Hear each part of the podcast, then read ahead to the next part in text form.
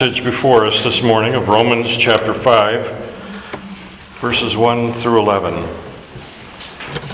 And as we have done in previous classes, we'll start by reading it out loud together in unison as we uh, explore this text. So, do we all have the text in front of us? Okay, good. Therefore, since we have been justified by faith, we have peace with God through our Lord Jesus Christ. Through him, we have also obtained access by faith into this grace in which we stand, and we rejoice in hope of the glory of God. More than that, we rejoice in our sufferings, knowing that suffering produces endurance and endurance produces character, and character produces hope. And hope does not put us to shame, because God's love has been poured into our hearts through the Holy Spirit who has been given to us. For while we were still weak, at the right time, God died for the ungodly. For one will scarcely die for a righteous person though perhaps for a good person one would dare even to die. But God showed his love for us in that while we were sinners, Christ died for us. Since, therefore, we have now been justified by his blood, much more shall we be saved by him from the wrath of God. For if, while we were enemies, we were reconciled to God by the death of his Son, much more, now that we are reconciled, shall we be saved by his life. More than that, we also rejoice in God through our Lord Jesus Christ, through whom we have now received reconciliation.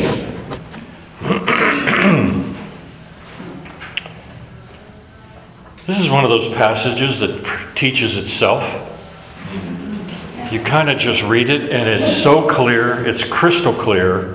This is not one of the passages that you're confused what he's trying to say. This is not one of those passages that um, are is so wrapped into theological uh, pathways and byways that you're a bit twisted up in your head trying to figure it out. It is so incredibly rich because of that. At the same time, it is incredibly deep. You can read this on a surface level and kind of capture it, but then you have to come back to it again and again and again, and each time you can go deeper into the swimming pool and never reach bottom. One commentator admitted, and this is a man who taught the book of Romans pretty much every semester at his, uh, at his Bible college for decades. So he's constantly teaching this over and over and over again. In his commentary on Romans, he has a chapter on this section, and I basically gave it to you on page two of your handout.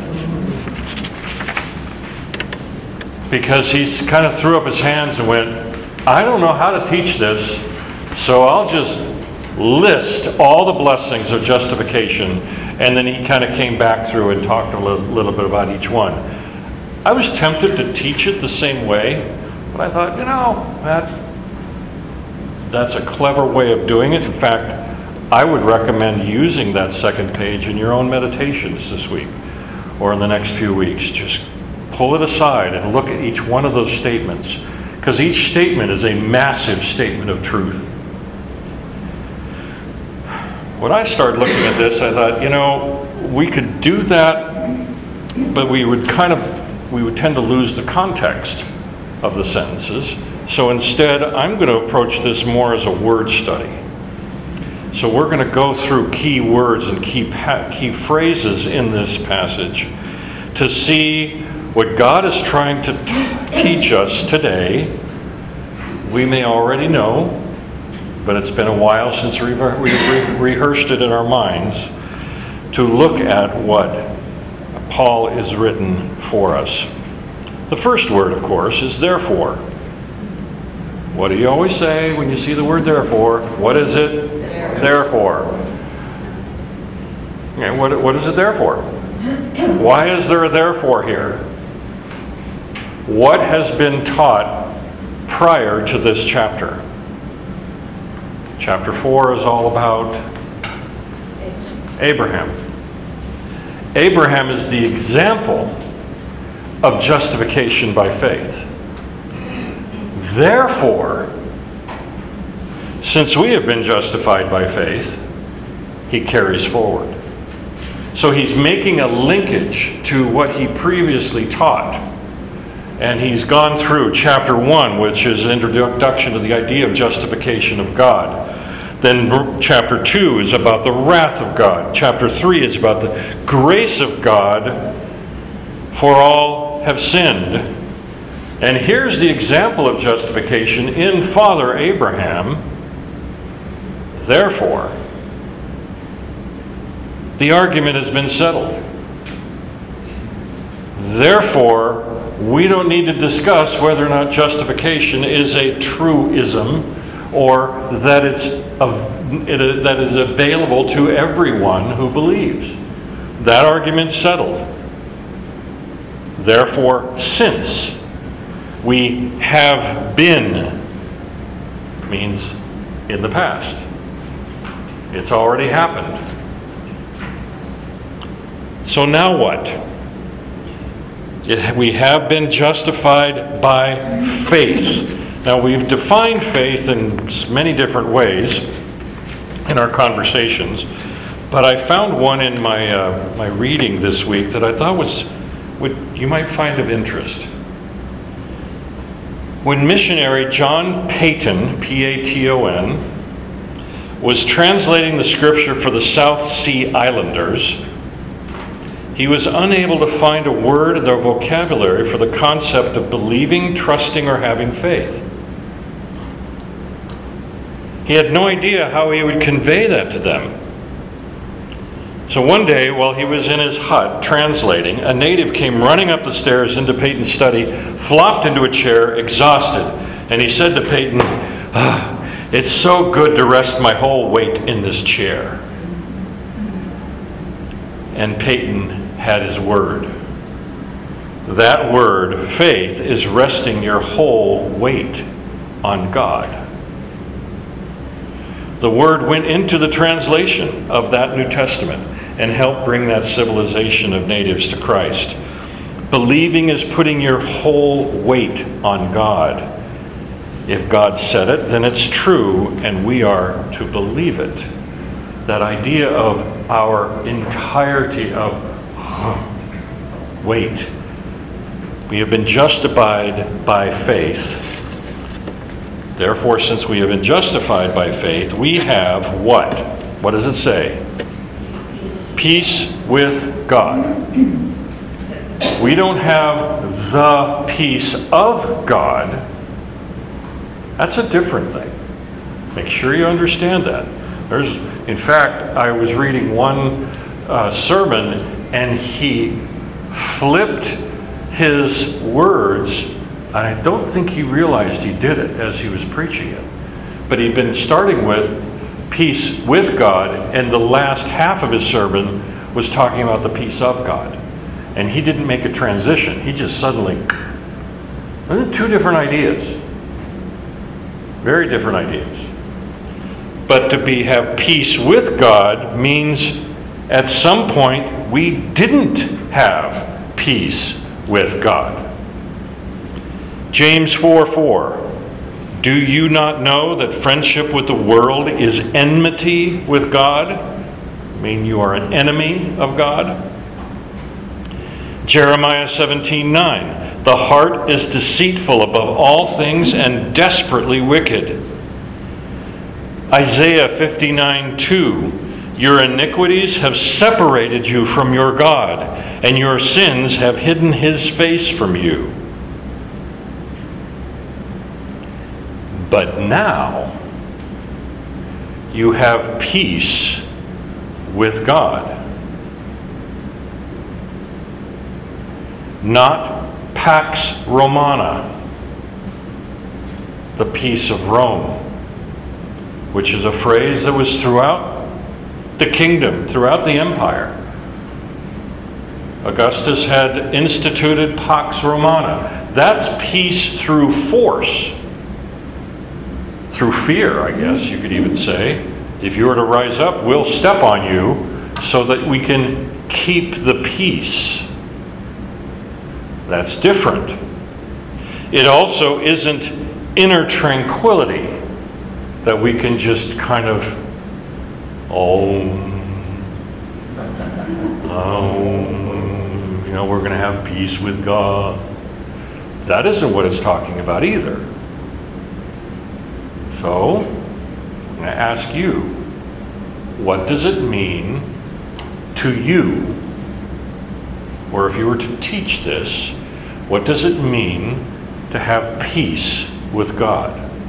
How do you view a phrase like that in this context? We're not in opposition with God because of our sin. Right. We are no longer in opposition because of our sin. That has been, as the verse verses later say, has been reconciled. Okay? But what does that mean practically? That's theological, and I'm not going to say we can be, be theological, there's nothing wrong with that. But what is the practical meaning of this? Let's dig in. Yeah. I don't have to have so much guilt. You don't have to have the guilt. And, and because he's now my friend. He's now your friend. You are. Abraham was called a friend of God in Isaiah. that's good. That's good. Any any other thoughts? Yeah. Well, the word enemy comes to mind. There's a big difference that you were making at the beginning about what peace of God as opposed to peace with God. Yeah. I mean, you have to think about it. Let's put it in non divine terms. Let's just turn it into a secular conversation. Uh, the king of this world, not Satan, but the king of this world, let's say we are in Russia. The king of that world is Putin. If you are not for him, you're against him. And if you speak out against him, which a few have, they are declared enemies of the state, arrested, and put in jail. Now you might go, oh, that's terrible. No, it's the Russian way. They've been doing it forever. I mean, if you haven't read Solzhenitsyn and think about the gulags, they still exist. They're out there. We just don't talk about them as much. An entire generation that knows not where Russia came from the Soviet Union. That is an en- en- enemy. Yeah. You know, thinking back to the word when we talked about propitiation, God being angry. Yeah, the wrath of God. And Carl would identify with this growing up in the old Catholicism. They were really good at making us feel like God was angry with us. Yeah. And the idea that we could just go to church and have peace with God, I mean, that's, that was really hard to grasp. You know, God was angry, yeah, I get that. Yeah unless you did certain acts, unless you um, uh, went to Mass, whether you confessed your sins and got all, did all the right rituals, then you would have a pass for a period of time anyway. And the guilt that was mentioned earlier was very much a big part of that. Yeah. False. A false guilt, yeah. But here's the irony. There's actually and I'm going to counter this a little to say there's actually some good elements. The idea that you feel your sinfulness so viscerally. Their answer, however, is not biblical, at least as we understand it. So here you have the idea of grace being free, freely given, etc., without works. That's the transition. In fact, there's a, a uh, little quote here from Martin Luther. I lived as a monk without reproach, I felt, however, I was a sinner before God with an extremely disturbed conscience. And I'm quoting him. This is his writing on Romans. I could not believe that God was placated by my satisfaction. I did not love. Yes, I hated the righteous God who punished sinners. And secretly, if not blasphemously, certainly murmuring, I was angry with God. And I said, It's not enough that miserable sinners, eternally lost through original sin, are crushed by every kind of calamity of the law of the Ten Commandments, without having God adding pain to pain by the gospel, and also by the gospel threatening us with righteousness and wrath. Thus I raged with a fierce and troubled conscience. Nevertheless, I beat importunately upon Paul at that place, most ardently desiring to know what Paul wanted in his letter to the Romans. By the mercy of God, meditating day and night, I gave heed to the context of the words. In the righteousness of God is revealed, he who through faith is righteous shall, shall live. And there I began to understand that the righteousness of God is that by which the righteous lives by a gift of God, namely by faith. And this was the meaning. The righteousness of God is revealed by the gospel, the passive righteousness which merciful God justifies us by faith. And as I extolled my sweetest word with a love as great as the hatred with which I had before, that place in Paul was for me truly the gate to paradise. This is a Catholic monk living under this weight of guilt and yet feeling like he could never do enough to assuage that sin that was in him. And he was right. He was absolutely right. And that's when he stood up and said, No, this whole system needs to change. And thus we have the Reformation came out of that.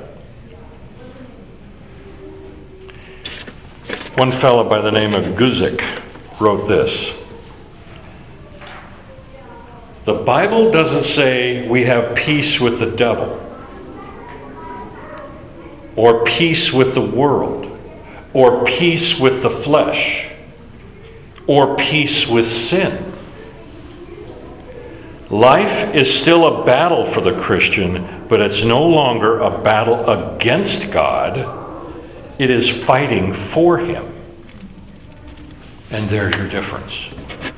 Having peace with God, you become, as Chuck said, His friend. You are in the family, and you are now fighting for him, with him, against the sin that's around us.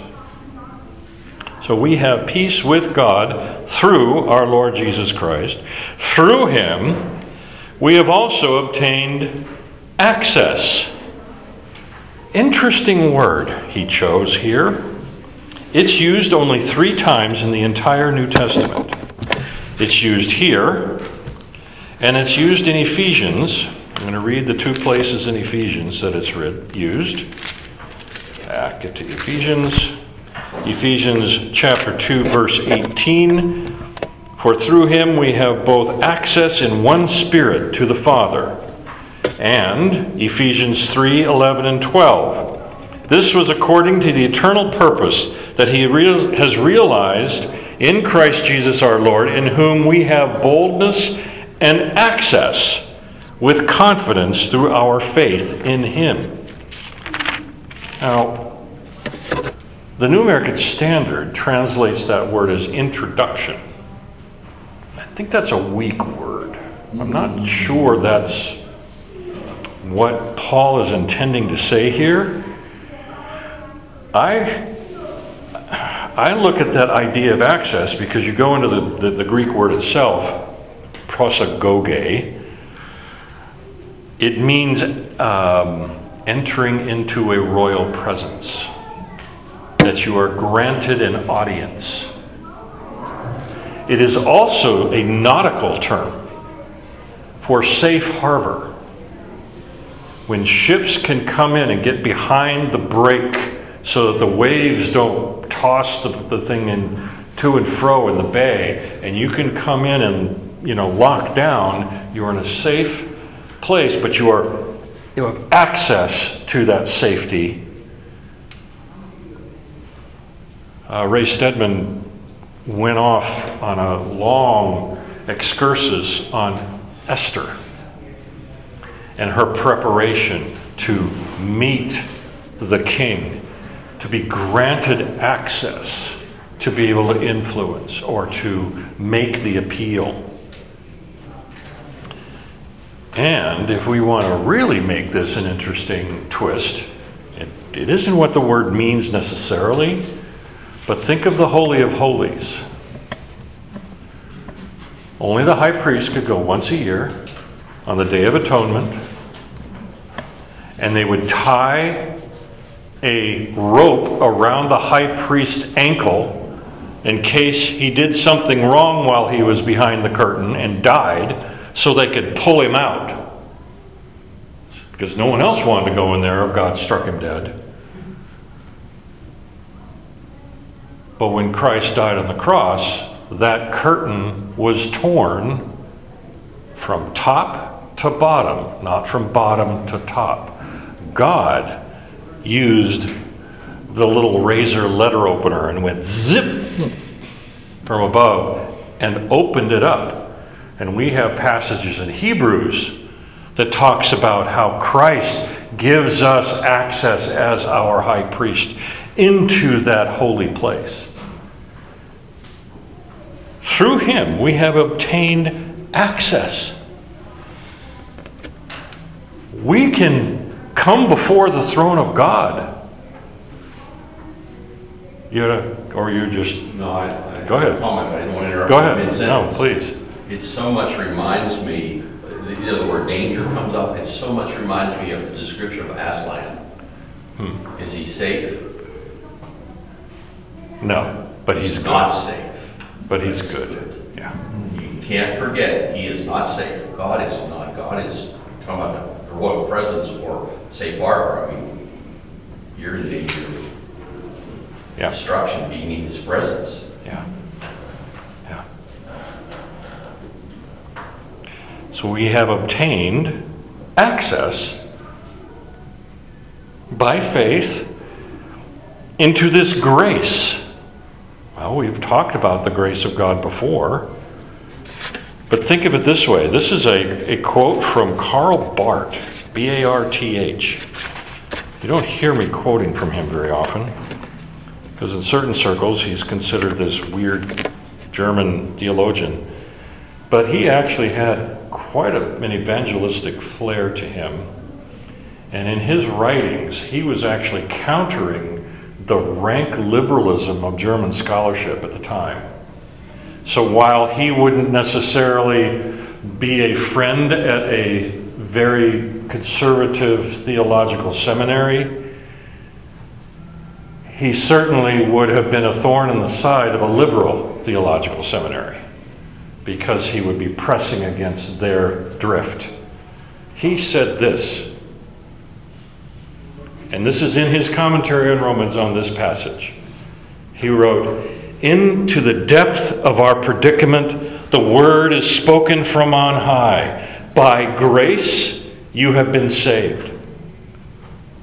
To be saved does not just mean to be a little encouraged, or a little comforted, or a little relieved. It means to be pulled out like a log from a burning fire. You have been saved. We are not told you may be saved sometime. We are not told you may be saved a little bit.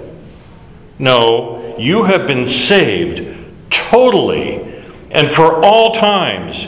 You? Yes, we. Not just any other people, more pious and better than we are. No, we, each one of us, have been saved. That's what that one little word means. Through him, we have also obtained access by faith into this grace in which we stand. Hmm. Let's look at that word for a second. Put on your visual thinking caps. So I was trying to think of some silly example, and I thought of a silly one. So I think of playing with our three girls when they were little. And of course, it's try to pull daddy down. You stand firm in the living room, and they're tugging on you, pulling on you, wrestling climbing up as much as they can, and all three of them are trying their best. And just because I'm bigger and stronger than they are, they cannot do anything. And they're laughing, and of course, I use the opportunity to tickle them at every moment, which sends them into squeals of delight. But it's this wrestling match, but I am not moving. I am standing despite the attempt. Now, that's a silly example, but it's certainly a picture. It's in perfect tense in this passage, the word stand is, which means it's a completed action that happened in the past but has continuing result, which means this grace in which we stand is a secure position in the midst of grace, permanently, securely moored, and nothing can knock us to the side. There are a lot of other passages that talk about, you know, we have, despite other attempts to pull us, pull us down, we can stand firm in the grace of God knowing that we are fully saved and nothing can assail us. What a promise in a tiny little word. We stand. Then comes the next word. We rejoice.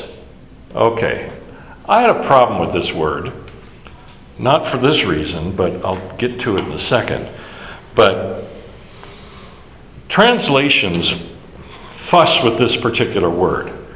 I say rejoice. Another translation has exult. Not exalt, A L T, E X U L T. To exalt or to lift up, like in praise. Or to rejoice. Problem is, the root word that's here, it is the Greek word kauchaomai. The achao means to boast. This word is translated boast nine times in other places in the New Testament. Same word. Now that's totally confusing because you come along here, it says, we have, through him, we have obtained access by faith into this grace in which we stand and we boast. Well, who says boasting is bad if it's done in a praiseworthy fashion? We see it as we're all full of ourselves when we boast about something we have accomplished. But do we boast about the glory of God and the grace of God when our testimony, grant we that word we kind of we don't use it in that context. But that's what we're talking about right here. It's this idea of exulting or lifting up or rejoicing or boasting in hope of the glory of God. All right, I'm going to write a word on the board.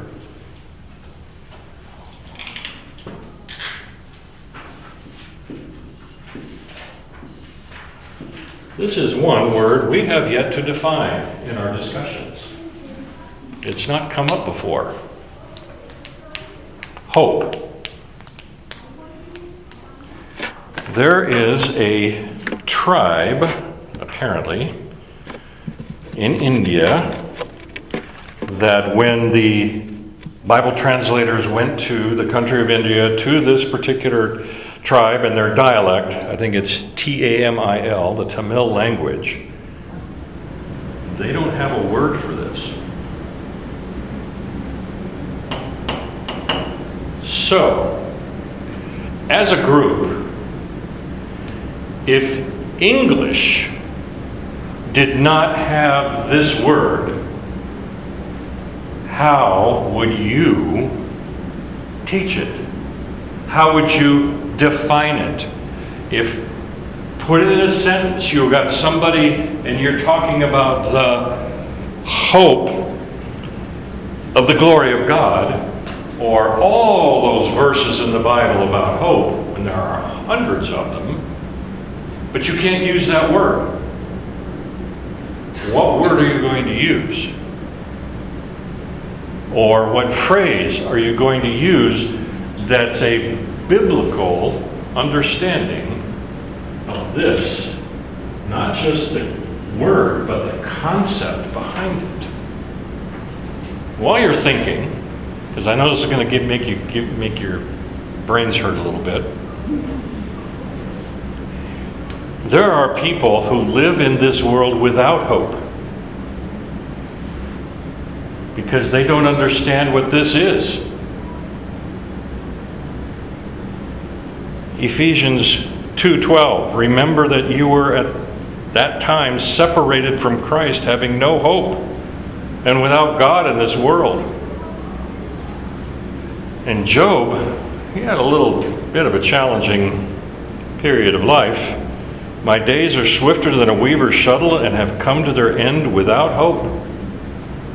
There are people who get to the end of their rope and they don't understand because they they, they live without this word. They don't even know what it means. So, now that I've given you 20 seconds to come up with a grand, wonderful definition, give it a shot. Well, and I'm, I'm, uh, being asterisk on this to be major, this is not minor. And I think of a great title of Great Expectations. Great expectations, okay?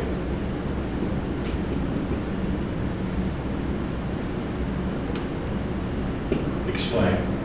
Oh, well, major, uh, again, thinking of, uh, hope is something that I look forward to. I expect something. But Okay. I expect great things.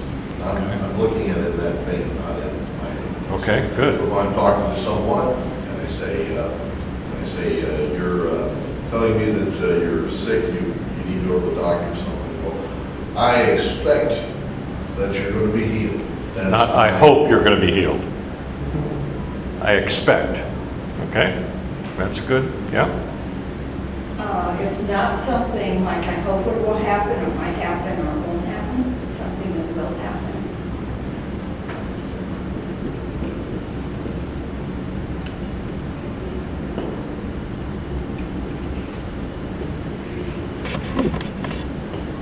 Assurance Assurance?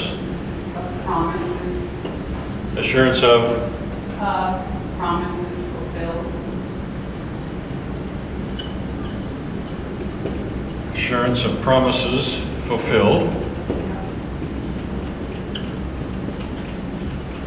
This is good. Yeah, God's ability to do what we can't do. God's ability to do what we can't do, okay?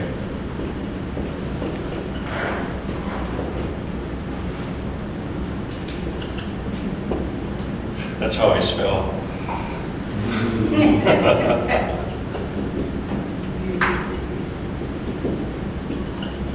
Okay? Yeah, I think it's sometimes translated as um, to wait for. to wait for? I think that's implicit in the, the concept of hope is a, also a waiting. Waiting on the Lord or hoping on the Waiting on Lord. God, okay? Good. See how challenging this is? And so much of the Christian life or the Christian message is to bring the gospel of hope to those who are hopeless. But we can't define this. We just rattle it off. And so, you know, um, I actually wrote it down here. Some people will use the word wish. Problem is, wishes don't always come true. And I actually wrote here, um, where is it? I grew up with the Sears and the J.C. Penney catalog. We call it our wish book. And we'd flip through it dog ear, everything we wanted. Oh, I want that, I want that, I want that, you know, the dog eared catalog. Um, but the Bible is not a catalog of wishes.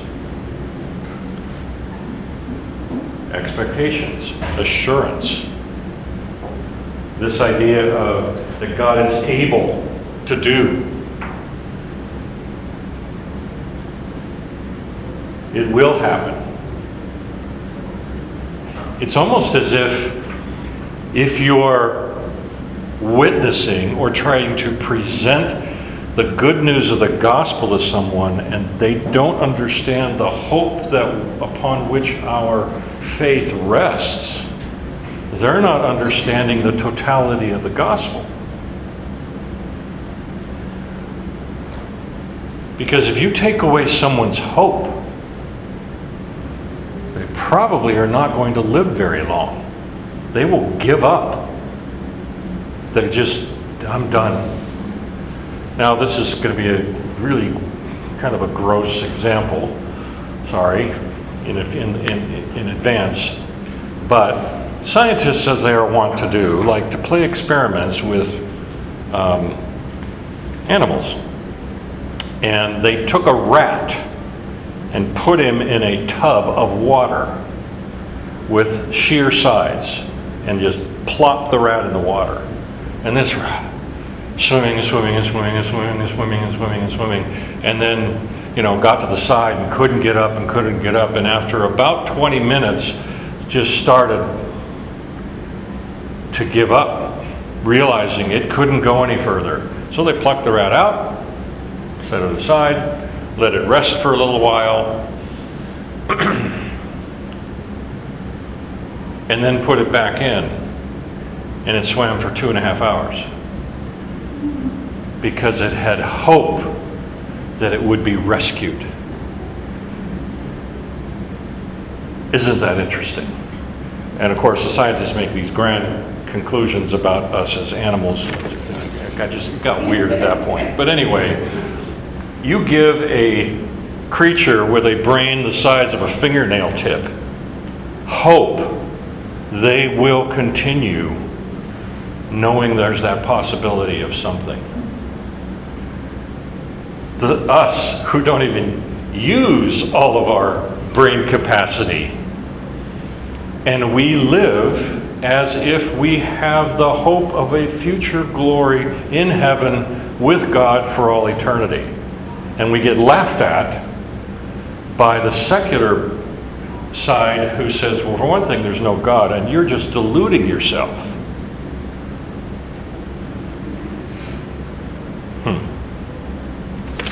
Isn't that interesting?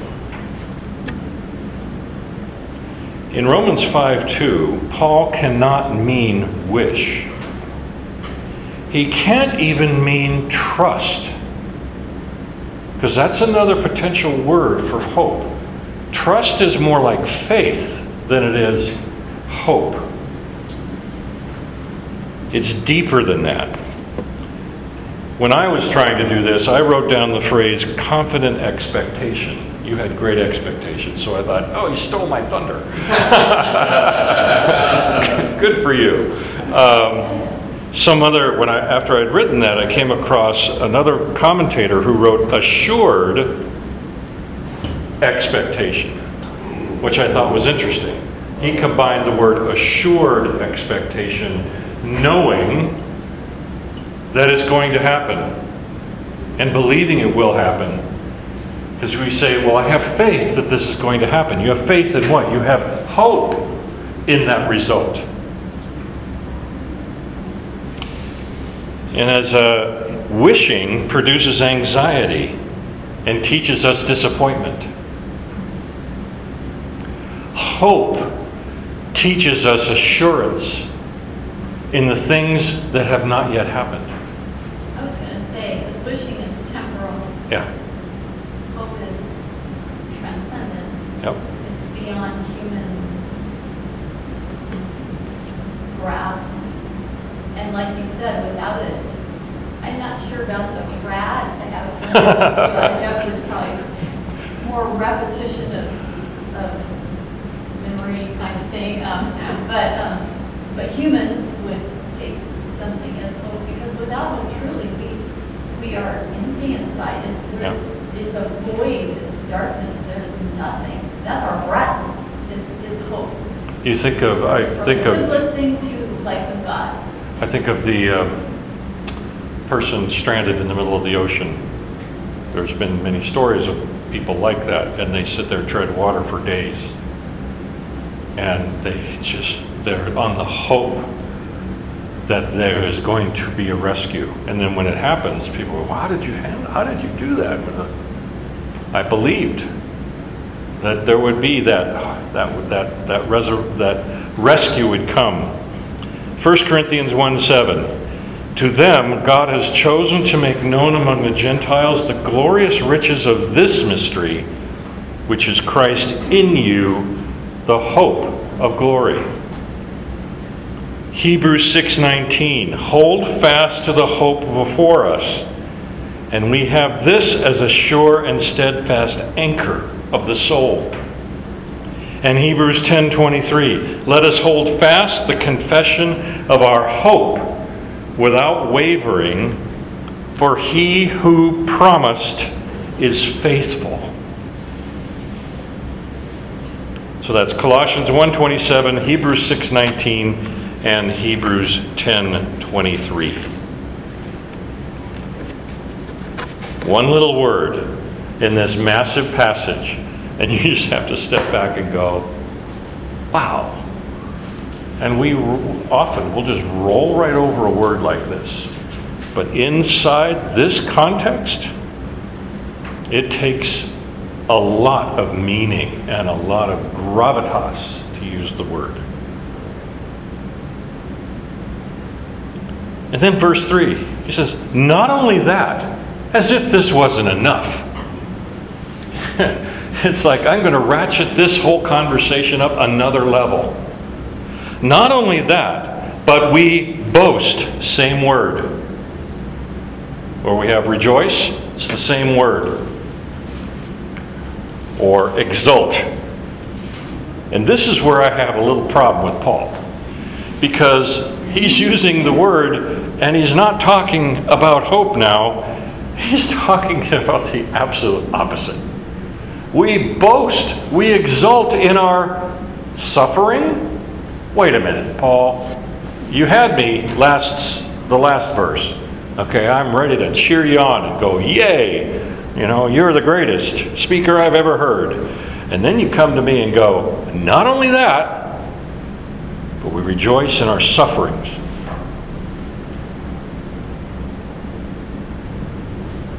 I suspect that many of us in this room have read verse 3 and 4 a hundred times.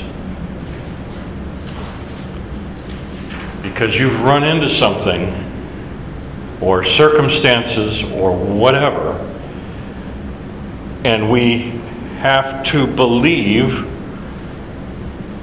that we rejoice in our sufferings, knowing that suffering produces endurance or perseverance, and endurance produces character, and character produces hope.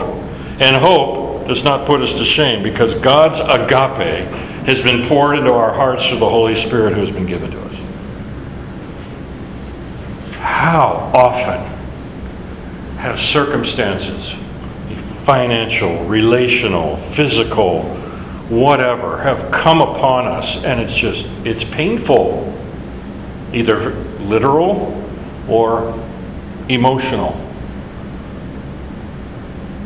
And we come to this verse, and he's saying, We need to rejoice in this. Ah, thanks a lot, Paul. Easy for you to say, Oh, wait.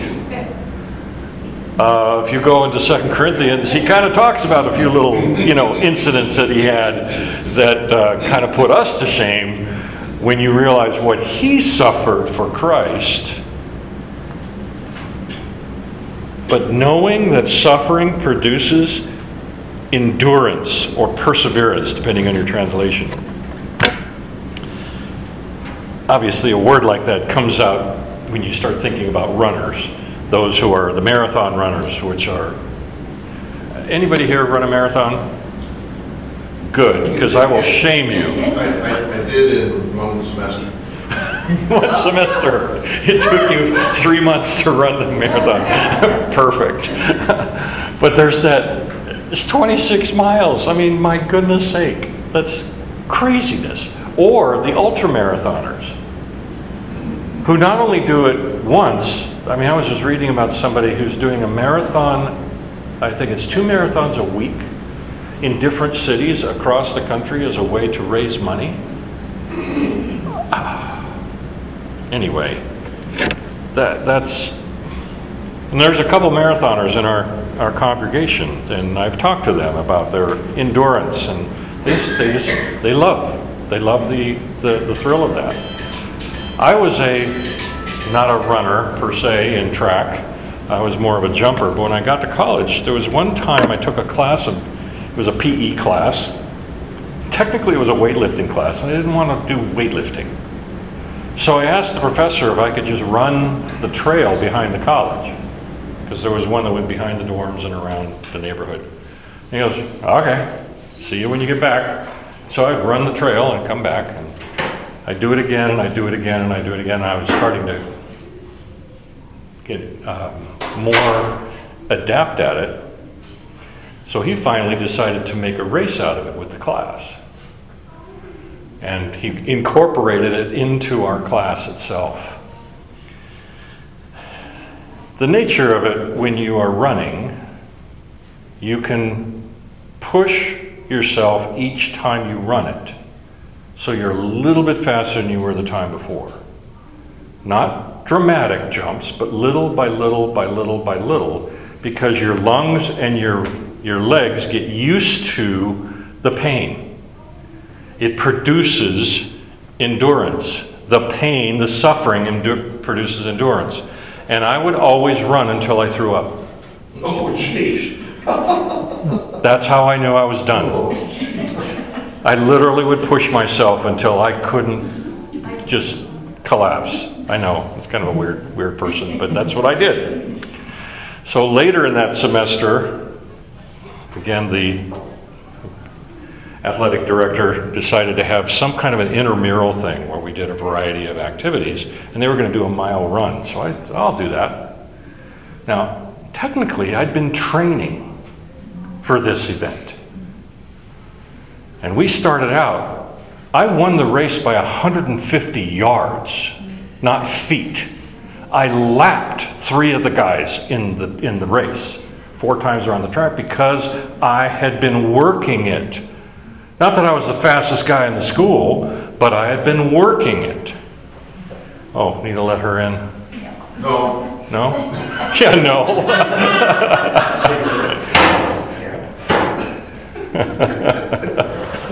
We, we voted to let you back in. It was, it was unanimous.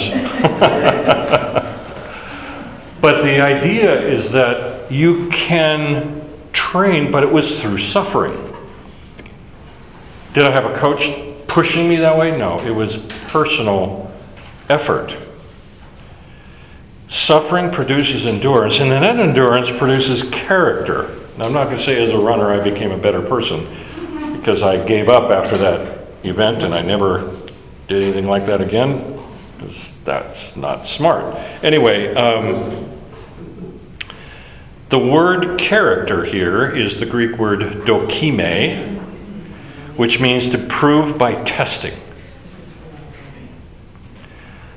For example, you have a metallurgist can be working with silver. The problem with silver, it's a very malleable metal. It doesn't hold its shape and it's easily dented. So they create sterling silver by mixing in 7% non silver, usually copper, to make it hard and still shapeable. That's where sterling silver comes from. Or you have tempered steel. So you have, you're working with iron, and if you heat it to a certain level, let it cool, it's very brittle. Very brittle. You don't build with typical iron. You have to temper it, which means heating it to a certain level, not so it melts, not so it becomes brittle, but that it becomes more tough, not more hard. And that toughness means it can survive more stress. They actually found a tempered axe in Galilee in, that they date to 1200 BC. Tempered iron was most likely in, invented by the Hittites and brought into Galilee, and that technology, the Iron Age, uh, was, was developed. So you have this idea of suffering. We're supposed to rejoice in it because it produces endurance, which produces character, and that character produces this hope. And hope does not disappoint. New American Standard says does not disappoint because God's agape has been poured out into our hearts through the Holy Spirit. The phrase God's agape and Holy Spirit is the first time either phrase has been used in Romans. First time is here. And I also notice the word poured. I was talking to Lisa about this last night. I couldn't stop thinking about that word.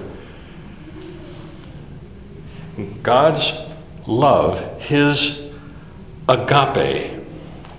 I mean, in, in the Greek and pagan world, gods didn't love people. They lusted after them, or they destroyed them. They didn't love them, certainly not agape love. And they never, never were concerned about the unwanted or the unholy. They just, there was no love in them. Not like this. And this love has been poured into our hearts. And I, I was remembering an incident way back in, oh goodness, it been 1979. We figured out it must have been in Mississippi somewhere. We were on this singing uh, drama tour, and uh, Lisa and I had begun liking each other a little bit more at that point.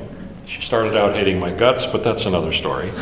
Um, and When God is number eight on your list of top 10 things in okay, well, whatever.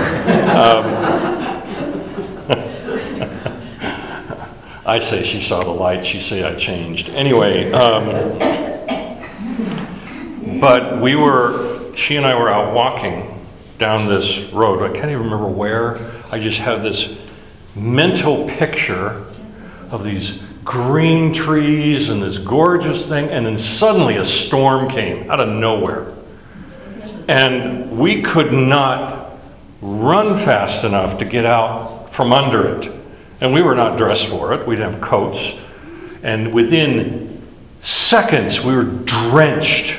I mean, absolutely drenched. And we just looked at each other and just started to laugh. And at that point, who cares? There's a puddle, let's jump in it. And we were just having this grand old time. We finally got back to wherever it was we were being housed, and yeah, we looked like um, we had been rained on pretty heavily. And I thought of that picture when I saw this word. That's the Holy Spirit. This word poured is the same word that is used in Acts 2 at Pentecost of the Spirit being poured onto the people and filling them to the brim. And the word poured is perfect tense, which means it's complete, it's completely filled.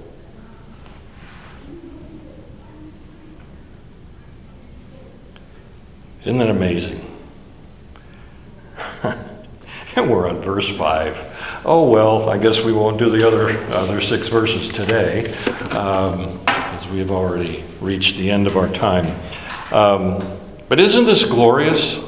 When you start realizing what Paul is attempting to describe in the beauty of the relationship and the gift that God has given us? If we just meditate on this and think about it and put it to memory, what a blessing. Let's pray. Lord, thank you for our time together. For giving us the chance to dig deeply into your word, to look at each word that has such richness and such intentionality. Your inspiration to Paul to have it written, to be sent to strangers in Rome, and to be preserved for 2,000 years so that we can read it today and be blessed by it, that is a miracle in and of itself. And we can only praise your name and thank you for your grace in giving us this opportunity and your grace in giving us your salvation. In Jesus' name. Amen.